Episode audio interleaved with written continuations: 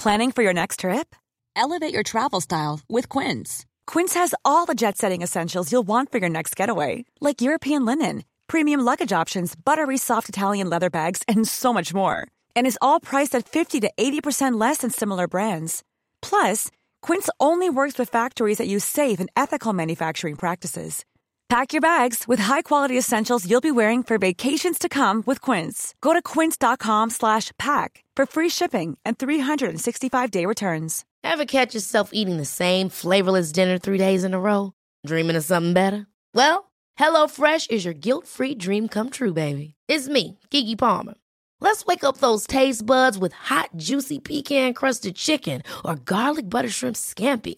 Mm. Hello Fresh. Stop dreaming of all the delicious possibilities and dig in at HelloFresh.com. Let's get this dinner party started.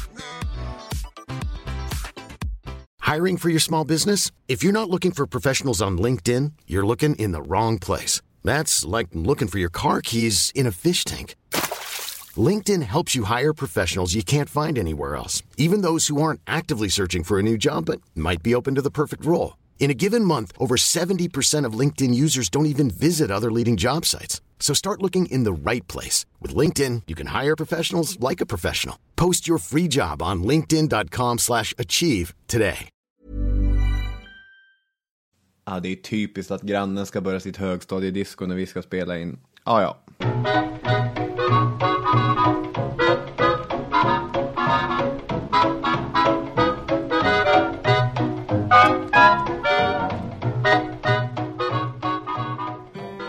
Kommer ni ihåg den där hemska James Blunt-låten?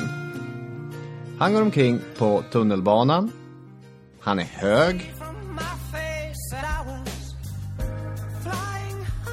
Han ser en snygg tjej som råkar le mot honom och landar i en dramatisk slutsats om att de kommer aldrig vara tillsammans. Nej, såklart kommer ni inte vara tillsammans. Du känner ju inte henne. Du kan inte gå omkring hög på tunnelbanan och sen romantisera ihop en episk berättelse bara för att du fick ett leende från en snygg tjej. Vad håller du på med? Det här är jättemärkligt beteende. Varför inleder jag podden med en närläsning av en tio år gammal poplåt? Jo, därför att i november 1833 hade tusentals stockholmare fastnat i en sån där James Blunt-psykos. Det här avsnittet kommer handla om den synnerligen märkliga episoden och den människan som stod i centrum för det. Ciceroner är som vanligt Daniel Hermansson och Robin Olofsson. Det är historiepodden det här. Nu är vi igång.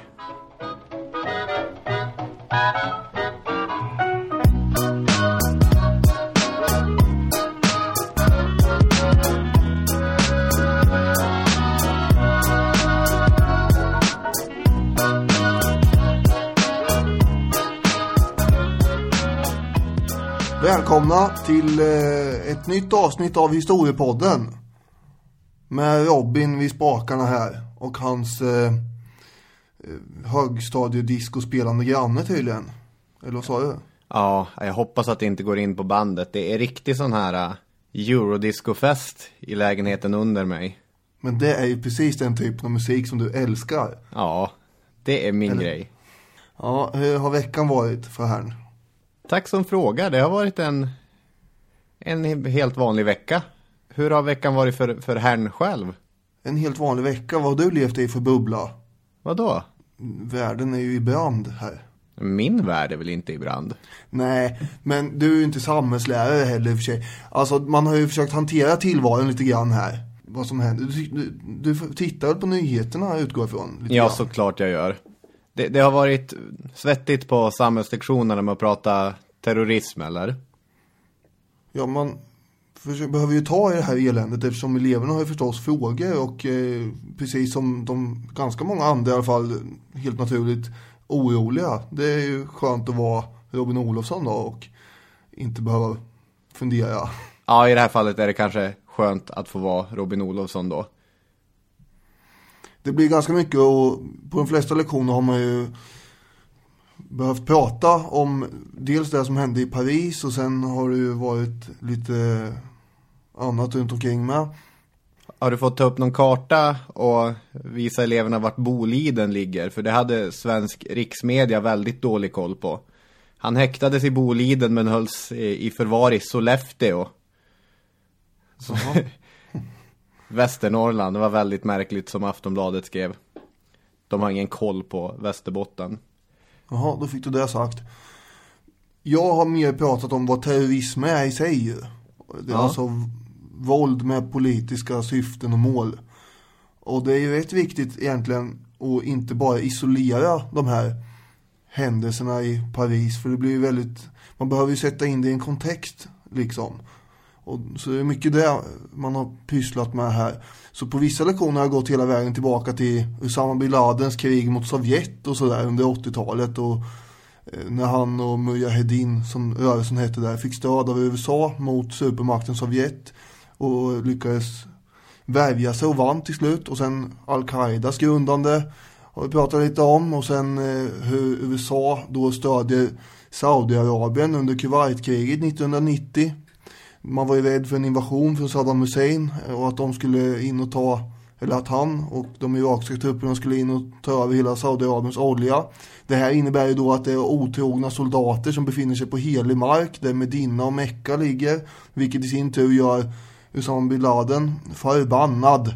Och eh, han förklarar krig mot USA och saudiska kungahuset. Och sen bedriver han det där kriget hela 90-talet eh, utan särskilt mycket uppmärksamhet egentligen. Det sprängs en del ambassader och sådär.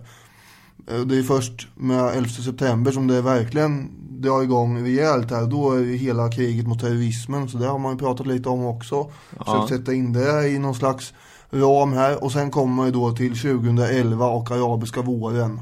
Och den här grönsakshandlaren som får nog i i, eh, på korruptionen då i Tun- Tunisien när han, han får sin grönsaksvagn konfiskerad och ser hela världen för sig själv rasa ihop och så sätter han eld på sig själv vilket då utlöser den här dominoeffekten får man ju säga. Det som leder till att Gaddafi i Libyen störtas efter 40 år, Mubarak efter 30 år i Egypten och sen når de här brickorna fram till Syrien där Assad inte faller utan fortfarande biter sig kvar och det är ett monstruöst inbördeskrig ju, eh, som bara eskalerar, och urartar och till slut leder till att IS bildas. Och eh, ja, de föds ju i ruinerna och askan där. Och de har ju likartade mål som Al-Qaida.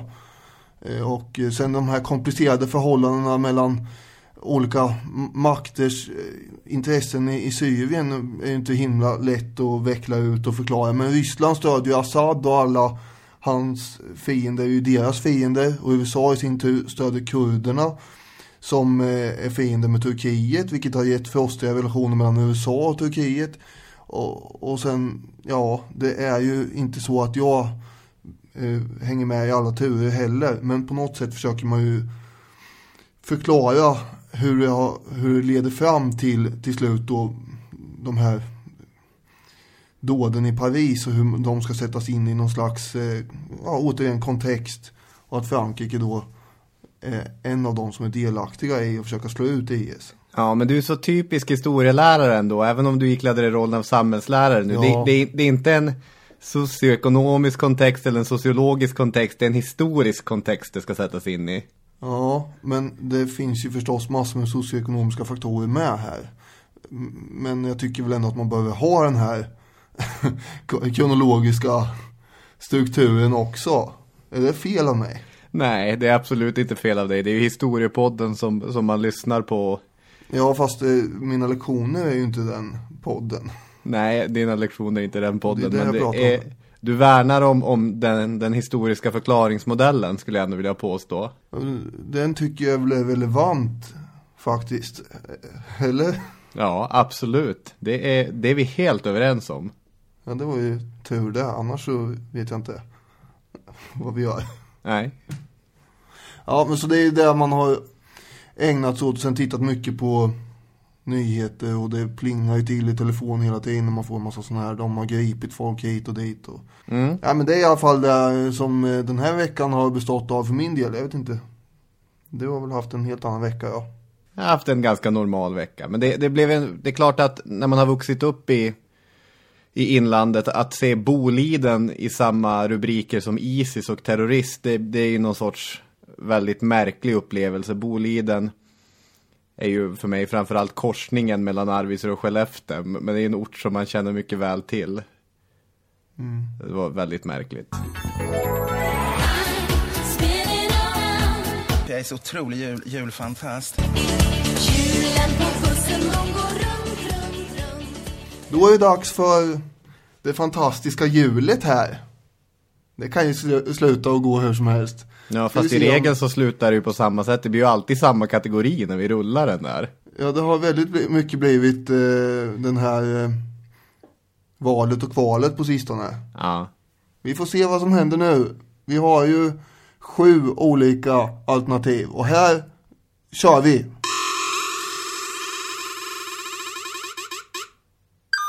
Tidsmaskinen. Ja, och den går ju ut på då att vi ska sätta en eh, historisk karaktär va, i någon annan tid, eller hur? Ja, sen ska vi bedöma hur det här skulle funka egentligen. Ja, så var det ja. Tore Skogman har hamnat i medeltiden och Josef Stalin i tidig modern tid. Ska vi börja med, med personen då? Ja.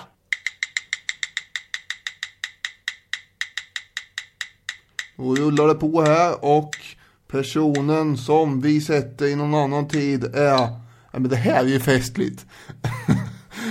Povel Ramel blev det den här gången. Ja, det är ganska likt Tore Skogman. Det, det är en ganska mycket bättre variant av Tore Skogman. Men... nu är det subjektiva åsikter vi ger uttryck för här. Tydligen. Ja, Men- fast det är också åsikter som ganska många skulle hålla med om. Ja, det är mycket möjligt. Eh, Och vad kommer han i för tid då? Det kanske blir likvart. Oj. Oj. 1800-talet. Det är inte en monstruös skillnad direkt. Det är det inte. Povel Ramel på 1800-talet, han hade väl kunnat eh, segla in där och vara lite festlig med sina ordvitsar eh, tillsammans med, eh, ja, ser du inte honom och Strindberg sitta där och gaffla? Jag, Han jag, är ju nästan född på 1800-talet, höll jag på att säga. Ja, det, det, är, det är ganska nära verkligheten. Kalle Lind har ju en väldigt bra podcast som heter Snedtänkt. De hade ett avsnitt om Povel Ramel för tre, fyra veckor sedan som, som var, var väldigt, väldigt lyssningsbart. Men just med Strindberg så tänker jag att jag är inte säker att de skulle dra jämnt. Jag tror att Povel Ramel är lite för, en för, för festlig och humanistiskt lagd man för Strindberg.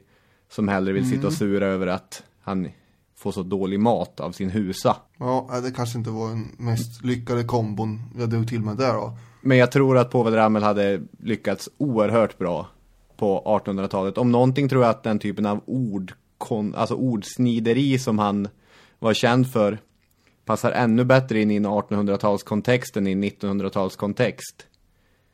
Povel Ramel fick ju väldigt mycket kritik därför att han inte var nog politisk eller inte hade nog mycket budskap utan att det bara var det här orden. Och på 1800-talet tror jag de orden är, är väldigt uppskattade. Den typen av konstnärskap, Bland vissa kretsar även på 1900-talet ju. såklart. Men hade han inte kunnat eh, åka fast för någon slags, eh, han hade kun- kunnat skymfa kungen och grejer och så hade han blivit arg och, Och typ av majestätsbrott ja. ja. Ja, men gjorde Povel Ramel så mycket av den typen av politisk satir? Nej. Kanske inte. Ja men han hade klarat sig, det är det som är slutsatsen. Tvivelslöst. Okej. Ja då kör vi på det här och så hoppar vi in i det 1800-talet som vi ska prata om här nu. Ja, just det.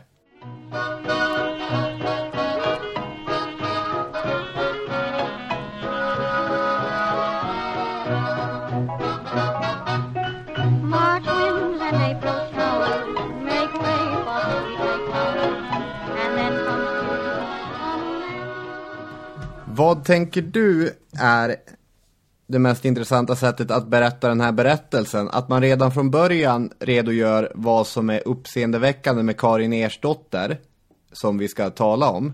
Eller att vi följer hennes liv från Leksand och den lilla byn Djura tills hon kommer till Stockholm. Och då landa i varför hon är uppseendeväckande, varför hon har gått till historiens sidor. Ja, vi gör väl på det senare sättet som du sa. så har jag en och annan analys av dagens ämne sen. Ja, okej.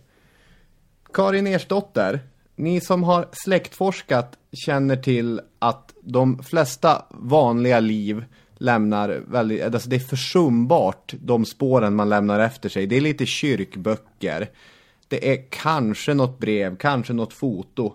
Och vi ska alltså följa en dottern till en dräng, Älg-Erik Olsson, som föds i Djura på tidigt 1800-tal. Hon hade antagligen fått gå lite grann i skola. Kunde lära, eller kunde läsa, kunde skriva trots att jag menar folkskolan blir inte allmän förrän 1842.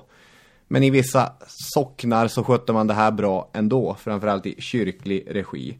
I husförhörslängan så skriver prästen att eh, Karin hon kan skriva väl. Och hon kommer hamna i Stockholm. Som 17-åring 1832 så kommer Karin Ersdotter bege sig till Stockholm. Och storyn kommer få sin twist där, men först måste vi slå fast varför hon beger sig till Stockholm. Ja, jag har bland annat till hjälp en, eh, en eh, poet och författare från 1800-talet som heter Wilhelmina Stålberg. Som eh, för övrigt skrev en bok som heter Det går aldrig an. Som svar på din favorit. Karl Jonas Love Almqvist. Just det. Hon höll med honom om att eh, äktenskapet var kanske inte världens bästa påfund. Men eh, hon tyckte, eh, hon levererar ändå en del kritik mot hans bok då som heter Det går an.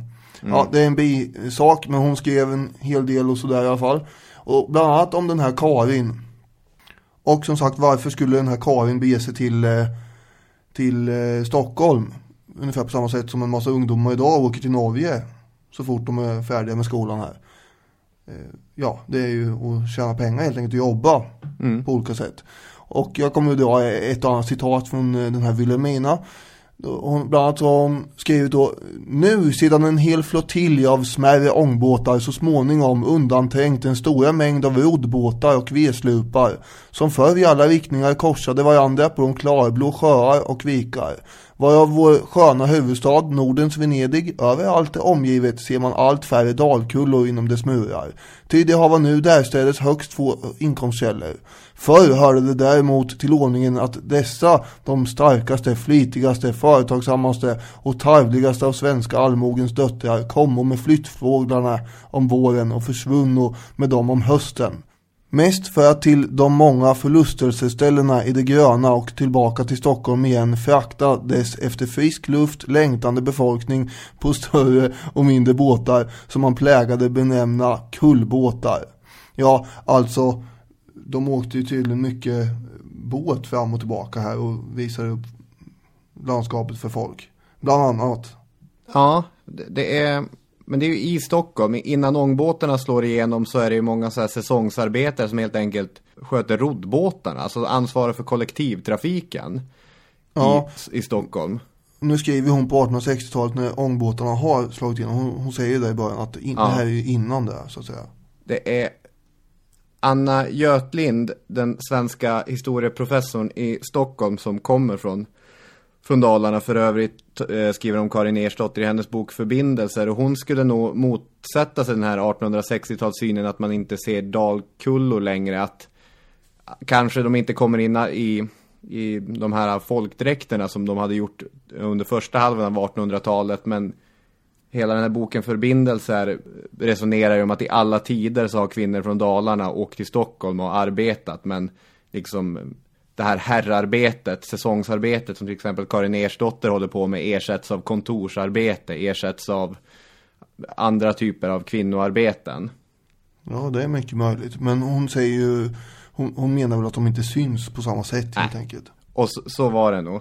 Alltså, alla som har läst Per Anders Fogelströms stadserie känner väl till hur 15-åriga Henning vandrar in i Stockholm utan pengar på fickan i jakt efter ett arbete. Svenska bönder har ju nästan i alla tider haft svårt att livnära sig enbart på, på jordbruket. Så man har ju letat bisysslor, man har stått i kolmilerna, man har hjälpt till på olika sätt och I Dalarna var det vanligt att man tog sitt pick och pack, vandrade in till Stockholm och sökte herrarbete, alltså arbete åt herrskapsfolk.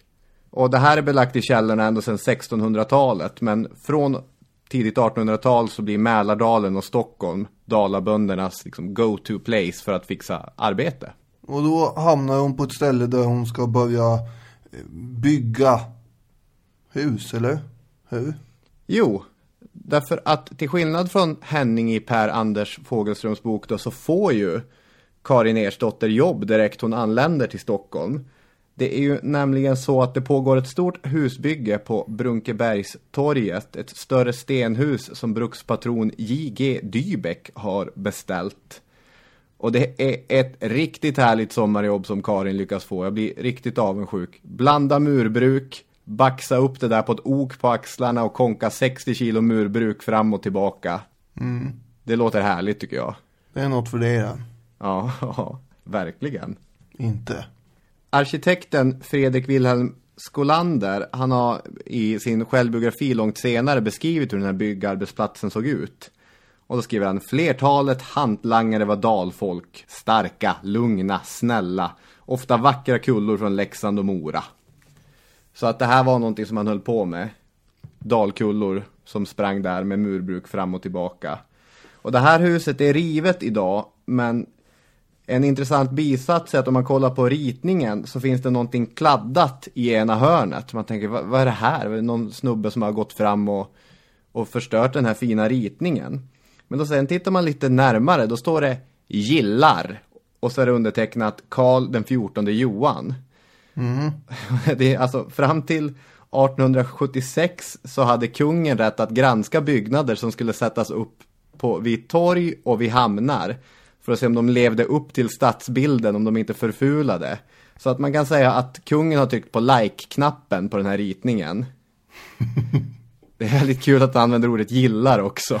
Ja, det är det faktiskt. Ja, men där blir hon inte kvar i all evighet. Nu är det hon- dags för nya jobb. Ja, hon jobbar ju ett år på det där stället innan hon blir upptäckt. Och då eh, kommer vi till den här Wilhelm Otto Stahl von Holstein. Ja, Som eh, har eh, en gård, eh, i Järla gård i Nacka. Där han har 24 drängar och 7 pigor. Det är mycket mjölkproduktion här. De Laval hade ännu inte kommit med sin fantastiska eh, mjölkmaskin. nej, Som eh, inte hade hjälpt förvisso. Nej, det är ju, det är ju tråkigt. Men, men det visar ju vilket behov det fanns av den typen av, av mjölkmaskin förvisso. Ja, Stähl von Holstein, det är ju ett namn som förpliktigar. Han var riddare av Nordstjärneorden och han skulle bli hovrättsråd, vilket var fint på, på den här tiden. Så att det här är ju riktigt top notch. Och den här gården, den var ny då, så att Karin är bland de första som anställs. Han bodde ju inte ute på gården heller, utan han bodde ju på Brunkebergs torg, där här byggnationen hade pågått. Så han hade förmodligen sett henne där och tänkt att ja men henne kan vi ge lite jobb här. Ja. Kränga lite mjölk. Precis. För det är ju, det är väl här som storyn verkligen kommer ta sin twist. Hon kommer bli mjölkpiga, ska sälja mjölk inne i Gamla stan. På Stortorget. Och där står hon i sin Leksandsdräkt med sin hetta och säljer mjölk och det går jätte, jättebra. Därför mjölk är ju nyttigt, det är gott, eh, det är... eh, Vänta, har jag missat någon sponsor eller något sånt? Arla, hör av er! Historiepodden outlook.com Nej, jag skojar bara. Nej, det är inte så mycket produkten som försäljaren som väcker uppmärksamhet. Folk går förbi där eh, och är på väg åt något håll och sen tittar man lite snabbt åt sidan så där som man kan göra. Och så bara, vänt, vänt, vänta här nu, va? va? Och så kollar man extra noga och sen glömmer man helt bort vart det var man var på väg. Och så tänker man, skulle jag inte ha några liter mjölk ändå? Så går man bort till den där kärran och så ställer man sig och glor helt enkelt. Vad är det man glor på så förskräckligt? Ja, för då först kan man ju tänka, är det det här som man själv reagerar på att man stannar i en folkmassa bara för varför är det en folkmassa här? Det är märkligt, varför står vi här? Vi i folkmassan. Karin anses vara så oerhört vacker. Oerhört snygg! Oj, oj, oj, det bara, det svartnar i för ögonen på folk. Hon är ju så förtjusande vacker så det liknar ingenting det här i princip. She's so hot. She's so flippin' hot. She's like a curry. I want to tell her how hot she is, but she'll think I'm being sexist. She's so hot, she's making me sexist. Bitch. I think I need a 1983 Casio DG20 electric guitar. Nej, det liknar faktiskt ingenting. Det är... Vecka för vecka så har publiken som tittar på henne bara vä- växt och växt. Och till sist så blir det ett problem. Trafiken tar sig inte fram här på torget. Man kan icke skåda henne utan den föreställning att själva kärlekens gudinna nedstigit från Olympen, skriver man ju senare i Aftonbladet. Vi har alltså valt ett ämne här, eller vi, du har valt ett ämne som bygger på eh, maximal ytlighet. Ja, maximal ytlighet, det, det är ju en, Ja, är en historisk... Alltså det är en väldigt märklig berättelse som ändå Ja, det är roligt. ka- kan vara värd att undersöka. Ja, Mm. den där Aftonbladet-artikeln är ju någonting utöver det vanliga. Det visar, jag tycker det är ett intressant sätt bara hur, hur pressen fungerar på det sättet också. För det är mest hörsägen som, som rapporteras i den. Den här artikeln skulle lika gärna kunna vara en artikel nu på nätet, typ en sån här skvallerartikel som vill ha en massa klick. Eh, upplopp på Stortorget. Eh, snygging eh, stod och eh, drog åt sig blickar. Hon började sälja mjölk, du kan aldrig ana vad som händer sen. Ungefär så. Den som hyst tvivelsmål om stockholmska publikens skönhetssinne har nyligen på Stortorget haft tillfälle att skingra dem.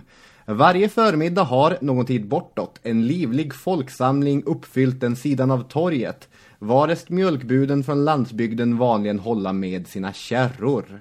Den som på avstånd ser det förtvivlande armbågandet omkring dessa anspråkslösa fordon faller i början i häpen förundran över den oerhörda avsättning som mjölken i en hast synes ha fått. Men vid närmare efterfrågan erfar man att folket tränges. Icke för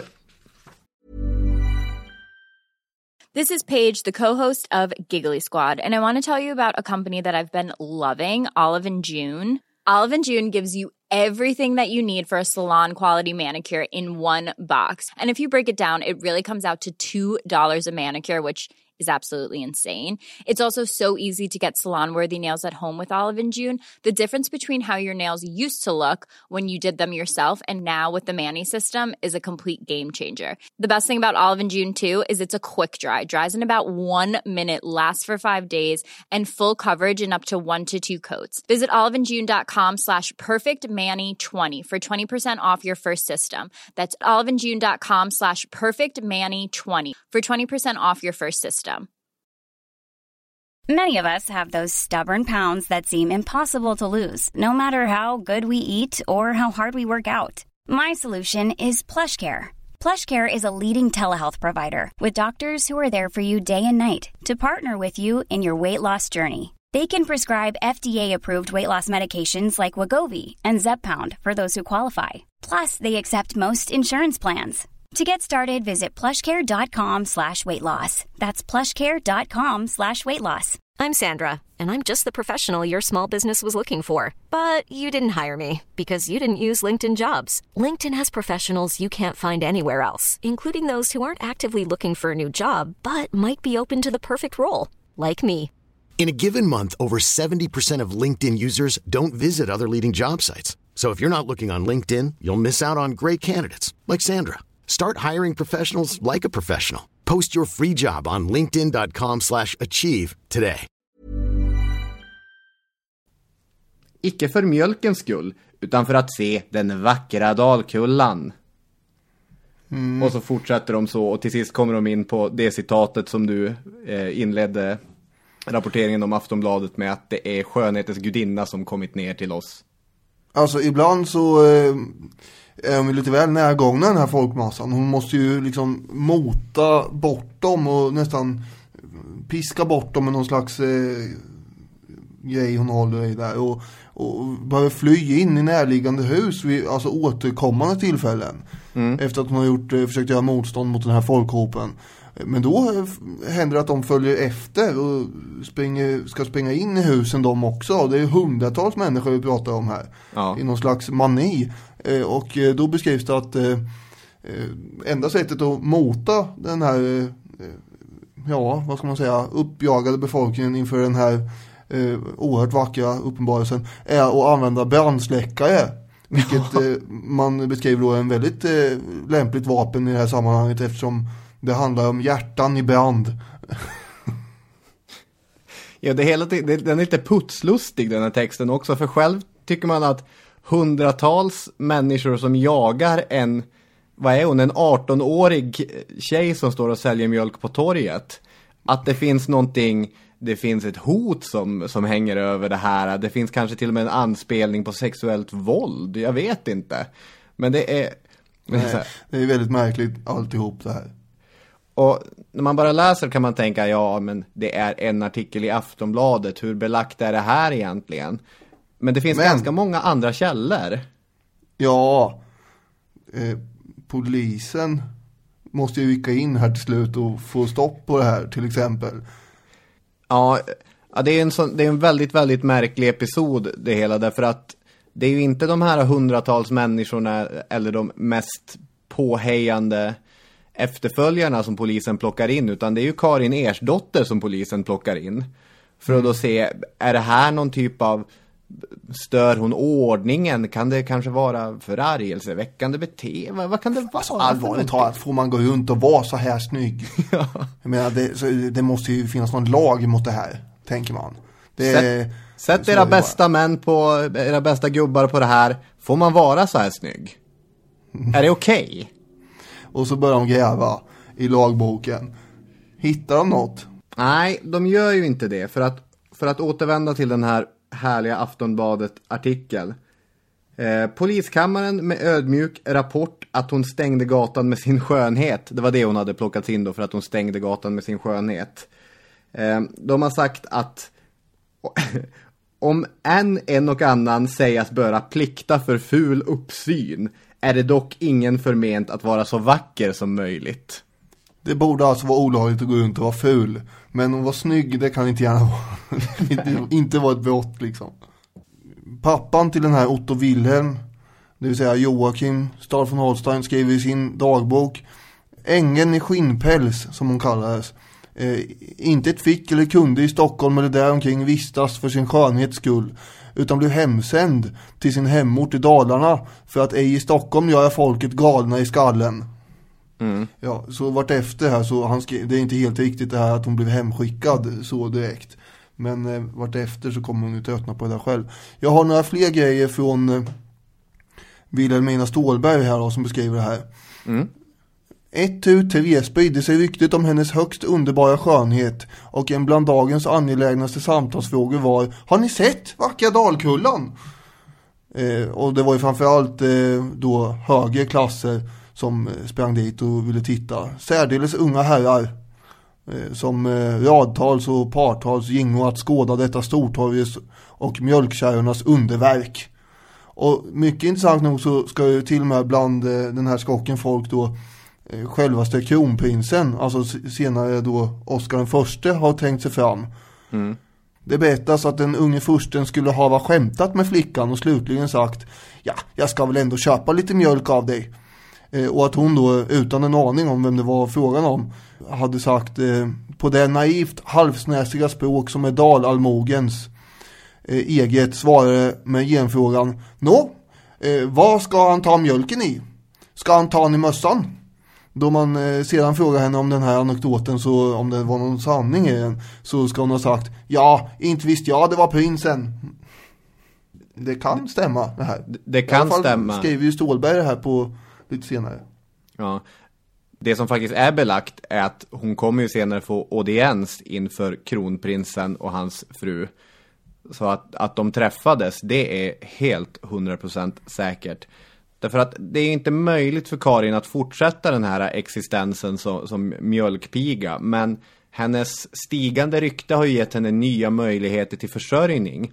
Nämligen som någon märkligt inslag på societetens eh, fester och träffar. hon blir någon typ av, jag vet inte hur man ska beskriva det, för hon är ju inte modell. Hon är ju inte en naturlig del i det här, utan hon är som en vacker kinesisk fågel, en, en stork eller någonting, eller en, en eh, exotisk ödla från Borneo. Hon, hon är som någonting man tar upp på fester och tittar, kolla på det här. Ja, Vilken vacker dalkulla. Hon eh, blir ju hämtad av en massa eh, folk som har hyrt in henne då. Så får hon åka vagn mellan olika hem helt enkelt och visas upp ju. Som Mm. någon annan eh, prydnadssak. Och så står alla och beundrar och tittar. Det är ju upp och ner på henne så här. Oj oj oj, så här kan man se ut också. Ja. Mm. Hon får träffa Och- friherrar, officerare, hon får träffa Fredrika Bremer, en av svensk kvinnorörelses och även folkbildnings stora profiler. Här är hon ju i smeten. Ja, hon är väldigt, eh, hon har ju jobb om man säger så. För hon får ju ganska mycket pengar för det här med, och ibland gåvor och så. Så hon är ju inte direkt arbetslös. Det är ju bra för henne. Nu eh, kanske du tycker att jag är tjatig, men nu vill jag dra ett citat till här från Stålberg. Nej, Låt höra. Det är, Stålberg är ju en väldigt eh, bortglömd författare. Jag till exempel har aldrig hört talas om henne så. Ja, och hon delar också ut en känga till eh, det här eh, societetslivet som är så fantastiskt tråkigt i vanliga fall. Ja. I alla upptänkliga kretsar, nedifrån det borgerliga till och med hovets, ja själva det kungligas, ville man se och se om igen och riktigt inprägla i sitt minne detta ideal av skönhet, som naturligtvis aldrig återvände hem till sitt kvarter utan gåvor i penningar och andra värdefulla saker. Man såg, man beundrade och de extasierade utropen, särdeles bland damerna, hade så när aldrig tagit slut. Från den ena kretsen måste Karin lova sig till en annan och det kväll efter kväll, så länge vintersäsongen varade. Till alltid var det någon familj som icke varit bortbjuden eller på bal eller opera. Alltid var det någon eh, som hemma hos sig hade större eller mindre bjudning och då måste man ju visa den vackra dalkullan. Eljest dugde det icke. Det vissa är att Stockholmssupéerna vore den vintern betydligt mindre tråkiga och sömngivande än de vanligen är och önskligt vore om efter mer än 30 års förlopp ett nytt fenomen av samma slag uppenbarade sig för att blåsa en fläkt av liv i dessa döda och dödande societetsnöjen så som de oriktigt benämnas. Numera är det tråkigt, men på tiden när vi hade den vackra dalkullan som kom och visade upp sig. Ja, precis. Då var det något annat. Det var tidigare. Konstnärerna dras ju till henne också. Hon är ju avbildad i ett flertal både skisser och riktiga målningar. Till exempel av en ung konstnär som heter Erik Wahlbergsson. Han målade av henne flera gånger och jag tror att någon av hans bilder är den ikon ni kan gå in på Facebook och titta på. Då måste jag fråga här Mm. om eh, hade du hajat till och tänkt omg, här har vi en eh, pärla utöver det vanliga. Jag måste gå bananas och jaga efter den här människan eh, vart hon än tar vägen. Nej, det är, nu kommer jag svara på det här på ett kanske omständigt sätt, men det var ju en, Ja, det var en ja. lyssnare som, som skickade mail till oss angående min upplevelse med, med Nefertiti-bysten. Ja, just det. Eh, att han hade inte alls känt till hennes berättelse, men det hade varit det starkaste museiupplevelse han någonsin hade varit med om. Och det som är så märkligt med den där Nefertiti-bysten är att trots att den är så fruktansvärt gammal så avspeglar den ju moderna skönhetsideal på ett otroligt sätt. Alltså hon skulle ju kunna vara en modell som går på Ja, på, på vad heter det? The, the Catwalk heter det. Mm. Men Karin Ersdotter, när man ser de här bilderna på henne Det ligger ju ganska långt ifrån de idealen som man själv har blivit präglad av Jag ser inte vad de såg Nej. Okej. Jag tänker mig att eh, det måste vara ihopkopplat med någon slags Alltså det måste ju ha funnits eh, andra eh, snyggingar i Stockholm om man säger så. Och att hon blir så upphåsad kanske beror på någon slags exotiskt inslag att hon, hon pratar eh, på sitt sätt med dalmål och sen har hon det här, eh, den här, de här dräkterna och så på sig. Ja Kan man tänka sig att det har något med saken att göra? Jag tror absolut att det har med saker att göra. När jag pitchade det här ämnet för dig så, så föreslog jag ju att man kanske till och med kan koppla det till, till den här äh, stundande svenska nationalromantiken. Det ligger ju egentligen lite tidigt. Nationalromantiken brukar man ju framförallt koppla till, till sent svenskt 1800-tal. Men jag tänker på 1830-talet som det här utspelar sig. Till exempel Johan Gustav Sandberg. Han målar ju det här Vasakoret i Uppsala domkyrka. Där, där Gustav Vasa blir en blond vacker yngling. Och, och det är ju någon, någon typ av nationalromantik. Och bortsett från det här historievurmandet så handlade ju nationalromantiken också om man tyckte det var lite obehagligt att Sverige höll på att förändras. Så man letade efter bara någon sorts ideal av vad är det sanna Sverige? Vad är allmogen? Vad är bondesverige? Och där kan jag tänka mig att hon blev som en änglalik variant av det här. Här hade vi det förkroppsligat. Ja, men nu är det mycket teori här. Är det inte så att det bara är en enda konstig masspsykos också? Ja, så kan det vara. sätt. Det står ju 600 personer utanför en kåk på Stortorget och väntar på henne mellan 10 och 16 en vanlig dag innan hon ska våga sig ut. Hon har ju sprungit in där och gömt sig. Vilken kändis idag leder till sådana reaktioner egentligen? Justin Alltså man- Bieber. Ja, jag tänkte säga det. Man tänker snarare på eh, tjejer i yngre tonåren som- är på en konsert framför Justin Bieber än vuxna människor på ett torg under 1800-talet. Ja. Här. Ja. ja, det kan ju faktiskt jämföras med den typen av, av hysteri. Det är så roligt när man ser så gamla journalfilmer när svenska popband på 60-talet, Tages och, och liknande, blir jagade som om de vore Beatles, alltså av hysteriska fans som, som skriker och, och man tänker, men det där är ju bara några, några svenska snubbar som heter typ Sven eller, eller Hasse. Ska det vara så mycket att jaga och hetsa upp sig över? Men om man lägger den psykologiska förklaringen så är det klart att det kan vara någon typ av grupppsykos som pågår. Hon eh, jämförs, alltså det här går ju utanför Sveriges gränser också. Det är en engelsman där bland annat som jämför henne med eh, den beryktade segelsömmardottern i Liverpool. Som tydligen är en av tre Europas eh, mest vackra eh, damer. Och sen är hon, hon är ju även i klass med den sköna Mariana från Hamburg. Det är de tre liksom. Ja. Sköna Mariana från Hamburg, segelsömmardottern i Liverpool och Karin från Dalarna. Just det, det, det är Europas topp tre i det här Tyska tillfället. tidningar skriver om det här också. Ja, det rapporteras i en av Berlins tidningar, ja. För hon är ju inte i Stockholm så väldigt länge. I maj 1834 så åker hon ju tillbaka till Djura, till Leksand. Efter Först- det sist...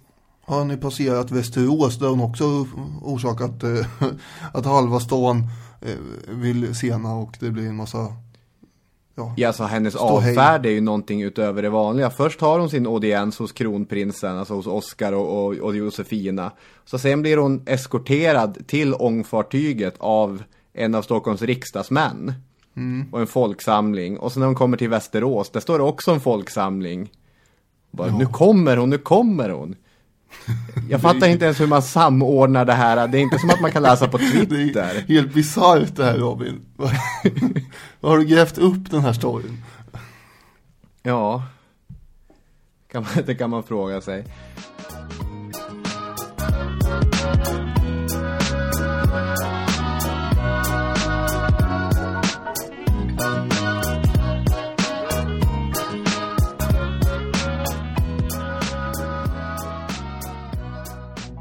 Men det tar inte ens slut där, för vissa människor de sätter sig i väggarna även efter de har gått. Man kan känna, känna att oj, det var någon person i den här lägenheten för en vecka sedan. Jag tycker lägenheten känns lite annorlunda. Och det där äh, gamla stan, stenarna tycks vibrera någonting och de här salongerna.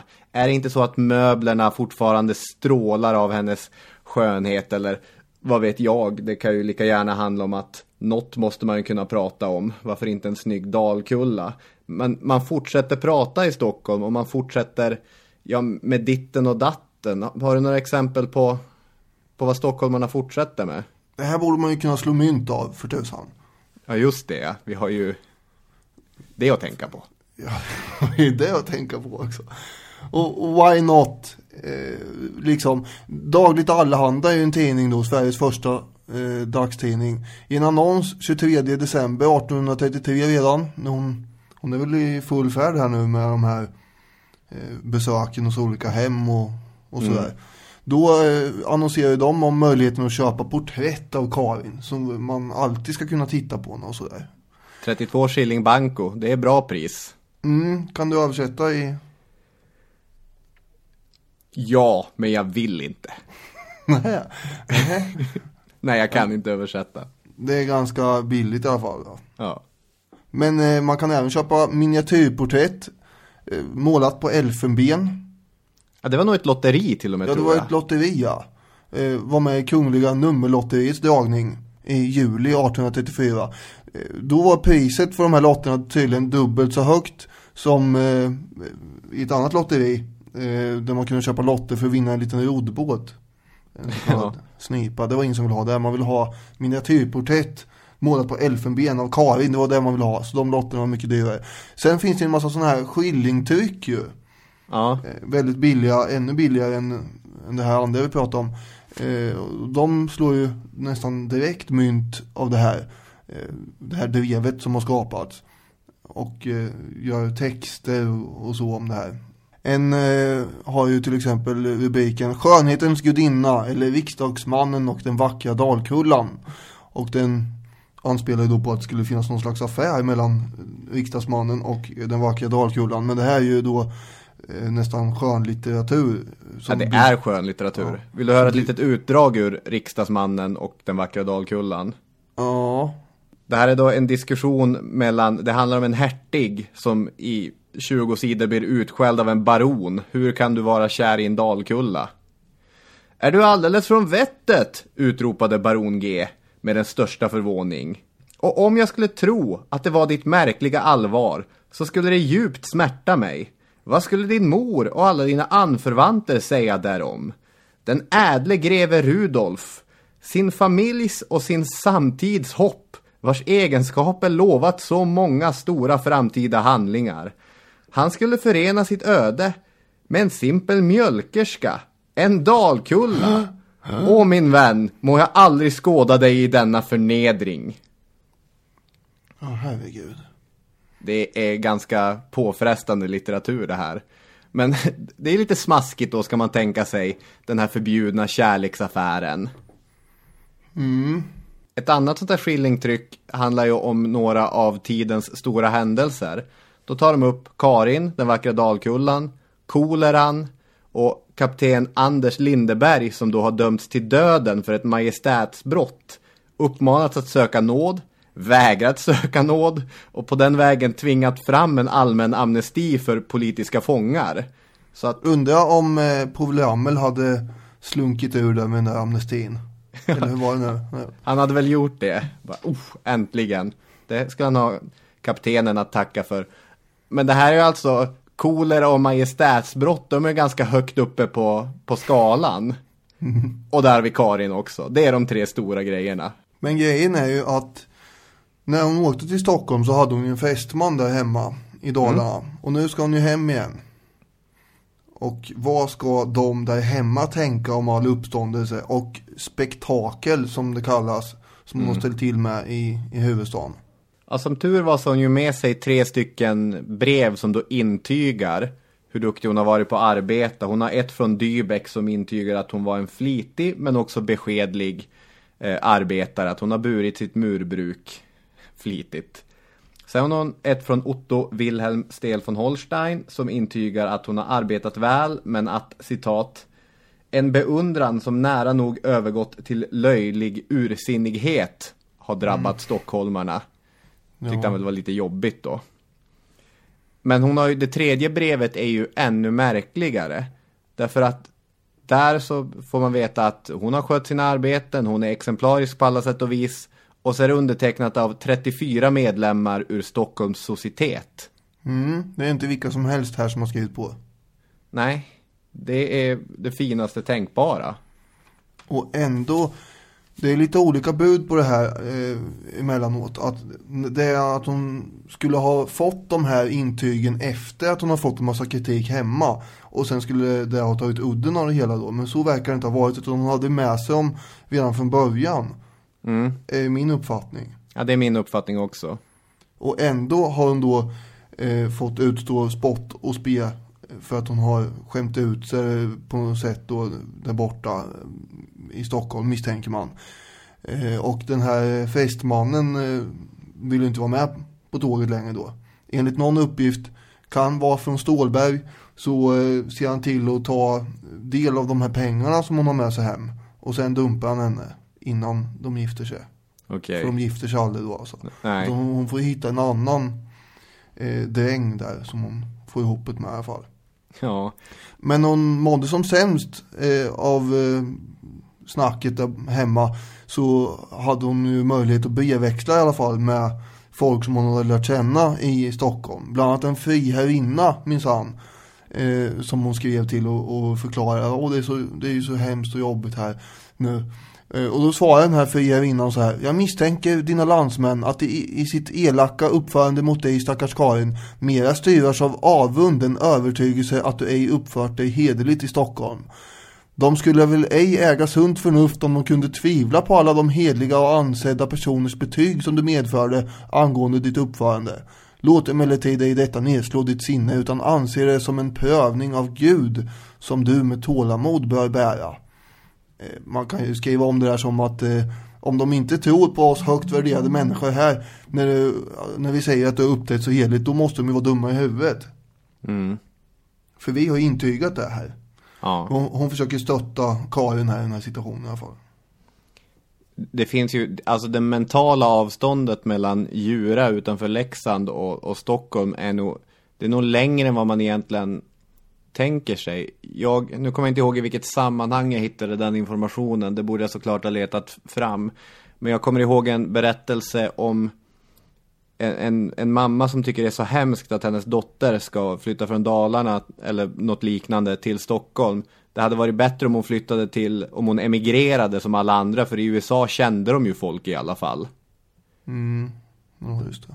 Nästan längre mentalt avstånd till, till Stockholm. Och det, en sak som jag gillar i den här berättelsen om Karin är bara den kontrasten. Hon lever ett sånt otroligt vanligt liv. 17 år i, i Leksand. Och så sen de här två helt knasiga åren i Stockholm. Där hon... Och sen, och sen tillbaka. Ja, precis. Och sen tillbaka. Och det är ingen som är imponerad av det. Nej. Jaha. I, I Leksand så kan de inte fatta eh, vad det är för speciellt med henne. Beskrivs Nej. det. Det här är en helt vanlig, en helt vanlig person. Dotter till en dräng, kommer bli fru till en dräng, kommer föda sex barn och, och leva ett normalt liv, peta i jorden, försöka få upp någon potatis och så sen 1885 plocka ner skylten. Och kontrasten är ju då att i Stockholm så uppfattas hon så här. Vacker är ej rätta uttrycket här. Ty flickan var verkligen mer än vacker. Hon var utomordentligt skön. Ja, så skön att få personer tyckt sig någonsin hava sett hennes like. Så skön som det mest idealiska porträtt någonsin kan vara. Som den mest eldiga fantasi kan beskriva eller avmålas. Hon var liten, späd och fin, med små händer och fötter, således icke alls liknande dessa vanliga arbetets och fattigdomens döttrar från den bergiga dalprovinsen, vilka grovlämmade och bastanta, med runda ansikten, röda kinder och yppigt svällande former, vittnande om hälsa och livfullhet, årligen vandra från den fattiga hembygden, som ej mäktar livnära dem, bort till andra trakter av riket, att med tungt arbete förtjäna sitt livsuppehälle. Ja, nu babblar jag på mycket med citat här, men där fick Ja, men det var ett en, bra citat. en bild till. Att hon är, ja, det är en väldig kontrast som sagt. Ja, och det visar sig också att det är så svårt att förhålla sig till hur de egentligen uppfattar den, för oavsett vad det beror på så är hon ju som en projektionsyta. Man får aldrig höra vad hon säger, man får aldrig höra hur hon upplever det här, utan man får bara veta vad alla andra lägger på henne. Den här skillingtygtexten, Vackra Dalkullan, beskriver ju inte heller henne särskilt mycket. Man bara förväntar sig att läsaren ska veta vem hon är i princip. Ja. Och då pratas det om eh, att med ett vackert ansikte och behagsjuka så klarar sig kvinnan alldeles utmärkt. Man lägger på liksom en generell ton här. och säger att med det så kan kvinnan fängsla mannen minsann och, och det här med förståndsbildning, bah, det behövs inte, ska då en fru Pompadour, från, det, är väl, det är väl hon Pompadour för 1700-talet misstänker jag, eh, har sagt. Ängel är ett begrepp som ofta används om henne. Det finns ju, vad jag känner till, en till berättelse då när två stycken Uppsala studenter några år senare gör en fotvandring i Mellansverige. Och då går de förbi Djura just därför de vet att där finns ju den vackra Karin. Och I den här reseskildringen så skriver de Efter sin återkomst från Stockholm, där hennes vandel varit oförtvivelig, har hon varit föremål för de övriga kullornas avundsjuka. Detta fula drag i svenska nationallynnet förnekar sig således ej här en gång. Har förlorat sin fästeman, men fått en ny och är nu snart i begrepp att gifta sig. Hon språkade länge och glädligt med oss, men snart bortkallades hon av sitt arbete. Tiden manade oss att skynda och vi nödgades taga avsked från den skönaste av Dalarnas blommor. Mm. Så de var fortfarande imponerade av henne. Där slutar väl berättelsen om Karin Ersdotter. Ja. Och hur ska man avrunda avsnittet? ja, hur ska man avrunda det här avsnittet? Det är du som har hostat upp den här, det här ämnet. Alltså det här är ju bara en, en ögonblicksbild från 1830-talet och en historia i det lilla där folk uppenbarligen drabbas av någon slags psykotisk mani nästan över hennes uppenbarelse här. Ja. Den är ju den är ju ganska ytlig ändå tycker jag. Men den är ju spännande. Hon har inte gjort någonting för att förtjäna den här uppmärksamheten. Men det finns ju många människor som får uppmärksamhet kanske utan att ha gjort någonting egentligen. Särskilt ja. i våra tider, känner jag.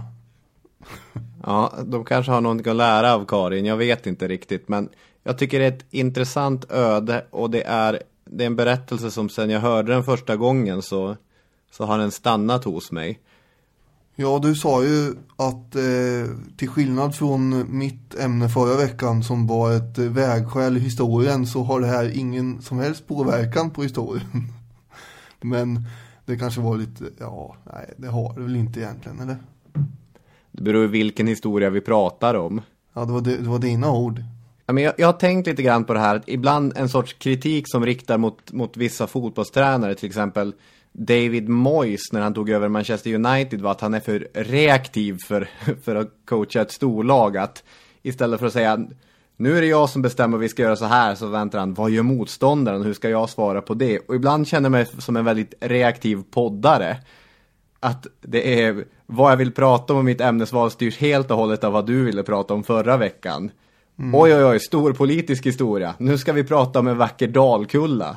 Ja, men det tycker jag är bra att man blandar och ger lite. Jag känner ju också så ibland att man vill eh, att man ska vara en bit ifrån det föregående ämnet för att blanda upp det. Och det är också mycket vad man känner för för tillfället. Att man vill välja. Och nu var du inne på, på det här då. Och det, mm. jag tycker det var väldigt intressant att få dyka ner i, i det här också. Det hoppas vi att ni också tyckte då. Och så tackar vi så mycket för den här gången. Hör av er. Hashtag histpodd på vilket socialt medie som helst. De flesta funkar. Historiepodden at outlook.com funkar med. Mm. Och vår Facebook-sida. Ja, ha en eh, bra vecka så hörs vi. Hej med er. Hej hej.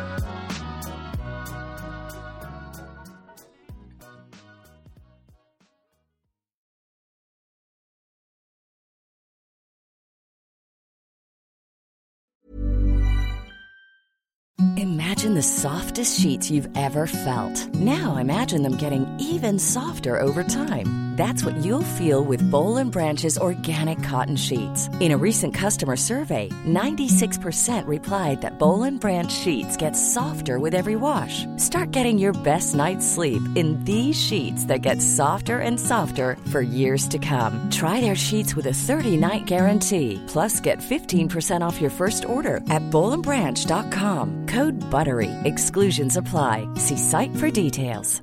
Hey, it's Paige DeSorbo from Giggly Squad. High quality fashion without the price tag. Say hello to Quince.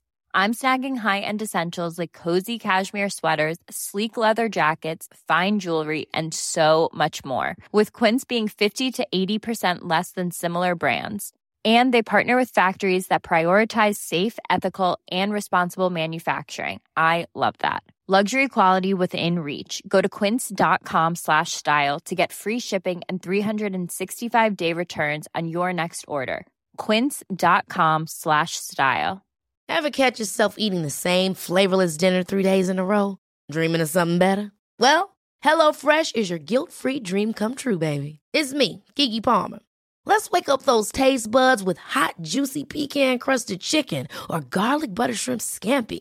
Mm. Hello Fresh. Stop dreaming of all the delicious possibilities and dig in at HelloFresh.com. Let's get this dinner party started.